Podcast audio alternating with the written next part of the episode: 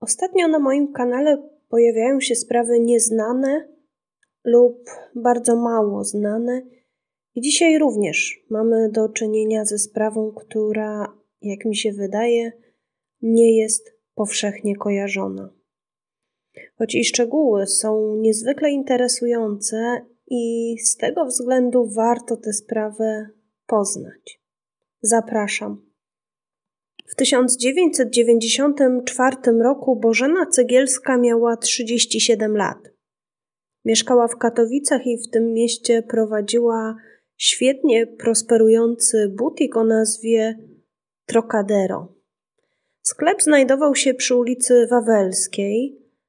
Kobieta sprowadzała modną odzież z zagranicy i sprzedawała ją ze sporym zyskiem. Dzięki temu biznes Bożeny rozwijał się, a kobieta należała do osób zamożnych. Bożena mieszkała w bloku przy ulicy Witosa.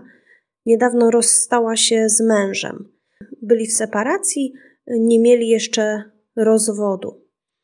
On związał się z inną kobietą, jednak Bożenę i jej męża łączył wspólny biznes, ponieważ ten butik był ich współwłasnością. Podobno Bożenę oraz jej męża łączyły poprawne, a wręcz przyjacielskie stosunki, tak twierdzili ich e, znajomi. Jakiś czas wcześniej e, Bożena związała się z mężczyzną o imieniu Andrzej. Andrzej mieszkał w Warszawie i można powiedzieć, że był to raczej taki związek na odległość. Para poznała się w czasie wycieczki do Chin. Planowali też na najbliższą przyszłość wspólną podróż do Stanów Zjednoczonych. I nie było pewności, na jak długo pozostaną w kraju e, za oceanem. Miał to być urlop, ale też e, częściowo wyjazd biznesowy. Na przełomie czerwca i lipca 1994 roku Bożena dowiedziała się, że jest w ciąży z Andrzejem. Mimo tej informacji, para zdecydowała się polecieć do Stanów Zjednoczonych i próbować tam szczęścia w interesach. 15 lipca 1994 roku Bożena miała wysłać do Warszawy pieniądze na bilet lotniczy. Z uwagi na ograniczone możliwości przesyłania pieniędzy w tamtym czasie, kobieta miała zamiar nadać kwotę 30 milionów złotych czyli 3000, przesyłką konduktorską. W Warszawie miał te pieniądze odebrać na dworcu PKP Andrzej. Para uzgodniła, że mężczyzna zapłaci tymi pieniędzmi za ich bilety lotnicze. I tego dnia, przypomnę, 15 lipca 1994 roku, około godziny 9 rano, zadzwonił telefon w mieszkaniu Bożeny to był Andrzej, mm, chciał przypomnieć kobiecie o konieczności wysłania pieniędzy oraz wizy, która była niezbędnie potrzebna do załatwienia ostatnich formalności przed wylotem.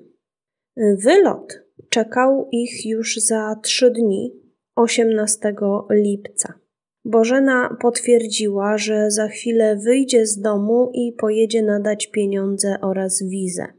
Można przypuszczać, że kilkanaście minut później Bożena opuściła swoje mieszkanie na szóstym piętrze, zjechała windą na parter i miała zamiar skierować się w stronę swojego samochodu.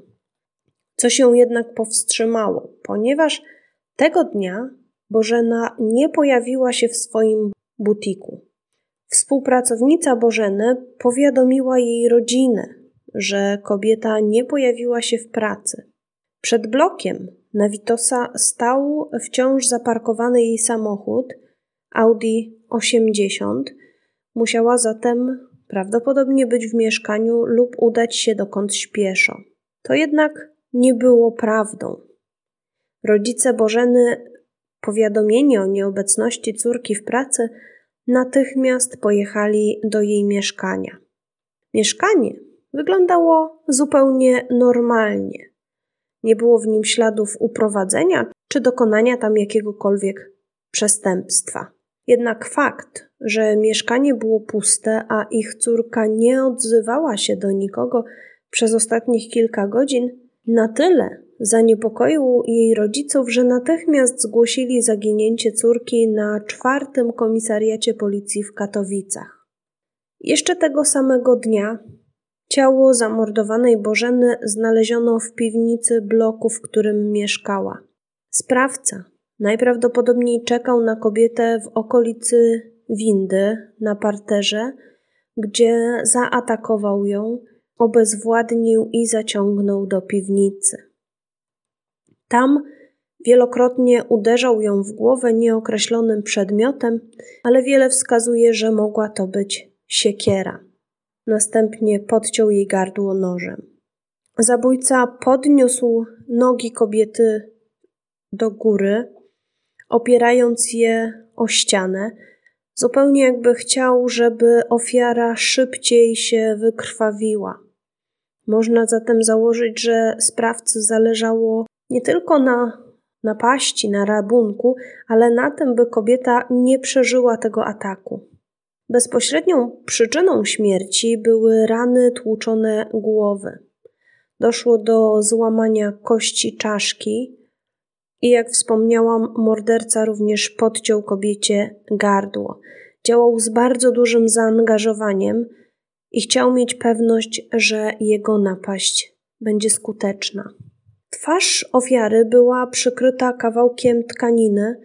Kobiecie zrabowano torebkę, w której prawdopodobnie znajdowały się wspomniane wcześniej pieniądze 30 milionów złotych, a także złoty łańcuszek. Można przypuszczać, że napastnik wiedział, że kobieta będzie miała przy sobie znaczną kwotę gotówki, no chyba że motywem nie były pieniądze, a ten zysk finansowy był niejako mm, przypadkowy. Zabezpieczone na miejscu zbrodni ślady nie pozwoliły na zidentyfikowanie mordercy, dlatego sprawę po pewnym czasie umorzono. Jakiś czas temu śledztwo przejęło Śląskie Archiwum X w Katowicach. W wyniku ich działań udało się ustalić, że pewien mężczyzna z Lubelszczyzny pożyczył od Bożeny 100 tysięcy złotych. Znajomi kobiety twierdzą, że upomniała się ona o zwrot tych pieniędzy na krótko przed planowanym wyjazdem do Stanów. Samochód tego człowieka miał też być widziany w okolicy osiedla, na którym mieszkała Bożena w dniu jej śmierci. Mężczyzna ten dzisiaj już nie żyje, za późno więc na przesłuchanie go. E, po zabójstwie nie zabezpieczono materiałów do badania DNA. Odzież Bożeny została też oddana jej rodzicom. Podejrzany, który pożyczył od Bożeny pieniądze, mm, był też związany z pewną grupą przestępczą. Bożena poznała go za pośrednictwem swojej przyjaciółki, której partner należał do podobnej grupy przestępczej. Ten partner jej przyjaciółki Został w marcu 1999 roku zastrzelony przed e, własną restauracją w Katowicach. E, w nocy z 4 na 5 marca 1999 roku wyszedł ze swojego lokalu, wsiadł do własnego samochodu i wówczas podszedł do niego człowiek, który do niego strzelił. Więc to już kolejna osoba, która nie żyje, która nie może być świadkiem w tej sprawie. Już po śmierci Bożeny na jaw wyszło, że Andrzej, jej partner, miał żonę oraz trójkę dzieci i Bożena nie miała o tym fakcie pojęcia. Andrzej zapewniał jednak, że nie ma nic wspólnego mm, ze śmiercią swojej partnerki. Ktokolwiek ją zamordował, prawdopodobnie wiedział, że tego dnia będzie miała przy sobie pieniądze, więc musiała to być osoba mm, znajoma. Natomiast jeśli motyw nie był rabunkowy, w dalszym ciągu należy zakładać, że, że zabójca znał Bożenę, ponieważ zakrył jej twarz, a tak działają zazwyczaj zabójcy, którzy mają coś wspólnego z ofiarą, łączy ich jakaś więź emocjonalna, mniejsza lub większa. I w tej sprawie pojawił się portret pamięciowy człowieka, który może być prawdopodobnym sprawcą.